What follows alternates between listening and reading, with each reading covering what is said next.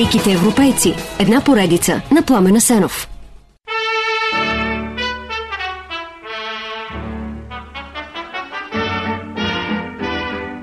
La pendule fait tic-tac, tic-tic. Les oiseaux du lac pic-pac, pic-pic. Glou, glou, glou font tous les dindons. Et la jolie cloche ding-ding-dong. Mais boum, quand notre cœur fait boum. Той е един от най-влиятелните, но и най-остро критикуваните архитекти на 20 век. Познат е с псевдонима Люк Корбюзие и казва, че ако беше реализирал мащабните си проекти, света щеше да е по-добро място. Но заради това, което наистина успява да реализира, за него пък казват, никой друг не е направил толкова много, за да загрози света. Личният гений на архитекта, дизайнера, художника и писателя Люк Корбюзие е почти безспорен, но идеите, на които се базира, са почти изцяло спорни. Къщата е машина за живеене, твърди той.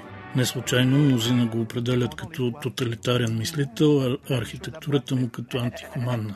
Пътя е с много завоя за магаретата, правия път е за хората. Настоява Корбюзие. Но вижте проекта му за Париж. Предвижда събаряне на около една трета от сградите в центъра, а на тяхно място издигането на 13 небостъргача от суров бетон и стекло, с паркове в геометрични форми, прорязани от магистрали. Тази идея е веднага отхвърлена от Общинския съвет на Париж, а същото правят с мащабните му проекти и други градове, но някои се връзват. Индия му възлага градоустройствен план за Чандигарх, столицата на щата Пенджаб, а Корбюзие прави основните административни сгради, днес считани и за голяма забележителност и за пълна катастрофа. А за немския дивелт британеца Теодор Дао Римпъл пише – Що се отнася до унищожаване на градското наследство на Великобритания, германските военно-въздушни сили са куп глупави аматьори в сравнение с следвойните ученици и почитатели на Корбезие. Даурин Пол говори също за неговия ужасно нечовешки дисфункционален функционализъм. Доста точно казано. Корбюзие уж държи, но всъщност изобщо не се интересува от функционалността богат почитател го наема да направи квартал от еднофамилни сгради за негови работници в Песак край Бордо. Корбюзие проектира 51 различни модулни сгради в това, което се смята за негов стил. Бетон и стъкло, външни колони, малко носещи стени, огромни прозорци, градини на покрива. Хората обаче променят сградите, защото са адски неудобни. Затварят някоя тераса, за да имат нова стая, намаляват прозорците, слагат кипенци, боядисват в цвят голите бетонни стени. И след около 50 години почитателите на Корбюзие пищат до Бога, че гениалното му селище е разрушено, а непредобеденото око отбелязва, че всъщност едва сега жилищата му започват да звучат човешки. На няколко пъти до тук свързвам Корбюзие с думата стил, но ако ме чуе, той ще ми се кара. В теорията си е категоричен, че стила е лъжа и не съществува. Но човек може лесно да се подведе, когато го чете, но когато живее в прочетеното, нещата са доста по-различни. Прочутата му вила Савой е сочена за ключова негова работа, но семейство Савой се оплакват. В хола вали, вали по рампата и стената на гаража е абсолютно напоена. Курбюзия не отговаря изобщо и те го съдят. Съпругата му Ивон Галис пък е ужасена от новия им парижки мезонет. Цялата тази светлина ме убива, направо ме водява. Разбира се, нейното раздразнение може да се припише на това, че е яд за постоянните му изневери, някои от които, като аферата с Жозефин Бейкър, са публично достояние. Но май не е само това.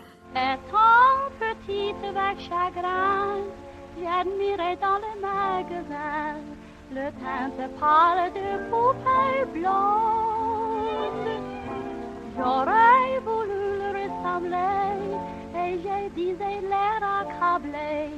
Me croyant que seul Bruno Корбюзие е интересна птица. Роден е като Шарл Едуар Женре Гри в Швейцария през 1887. Майка му е музикант, баща му е майстор по емайлиране на часовници и луксозни предмети. Шарл учи в занаячийско училище и е много надарен, но се запалва по рисуването и архитектурата, а през 1905 още не завършил училището, проектира първата си къща – Вила Фае. Той още не е развил идеята, че за да бъде твореца велик, трябва да скъса с всичко старо и да измисли нещо съвършенно ново. Така че тази вила е приятно място. това русло са и някои негови дизайнерски продукти, най-прочут сред които е шезлонга Корбюзие, наистина удобно приспособление, класика на дизайна от 20 век. С парите от първата си къща Шарл пътува из Италия. После работи и учи в Париж и Берлин, а накрая тръгва пак за Италия, но през източна Европа и Турция. В България е впечатлен от великотърновските къщи. Обратно в родината обаче той строи нова къща за родителите си. Те се настаняват в нея, но скоро се изнасят, защото тя изобщо не е удобна за живеене. През Първата световна война Шарл преподава и се занимава с теоретични архитектурни изследвания. Запалва се по модерния тогава железобетон и базира на него всичките си останали проекти, включително църквата Нотр-Дам Дюо в Роншан, сграда с необичайна форма, фантастичен силует и стени с прозорци в различна големина, които осветяват специфични места във вътрешното пространство. Но все пак, храм с голям недостатък, пълна липса на топлина. През 1917 Шарл отваря архитектурно бюро в Париж, но през 1918 се втурва изцяло в рисуването и 4 години се занимава само с него. С приятел кубист решават, че кубизма е прекалено ирационален и романтичен. Пишат манифеста отвъд кубизма и прокламират своя пуризъм. Пуризъм е кубизъм, но ориентиран към по-индустриални обекти и без никаква орнаментация. Двамата издават списание Нов дух, в което Шарл развива новаторските си архитектурни идеи вече под псевдонима Ле Корбюзие, с който повече никога не се разделя. През 30-те и 40-те години той се забърква с тоталитарните режими, чието идеи за реализация на огромни проекти, които отричат стария свят и изграждат нов, му импонират силно.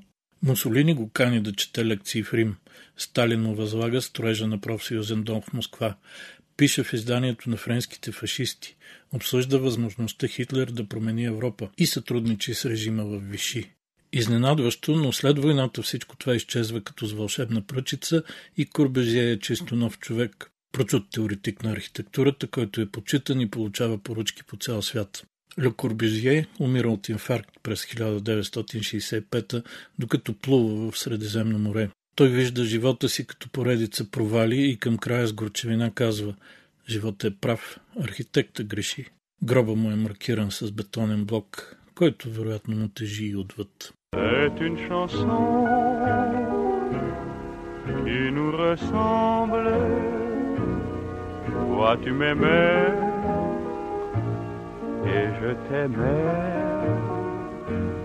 Nous vivions tous les deux ensemble. Toi qui m'aimais, moi qui t'aimais.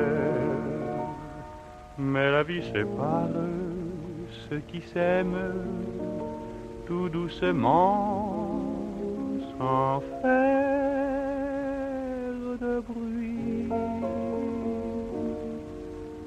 Et la mer efface sur le sable les pas des amants désunis. La la la la. La la la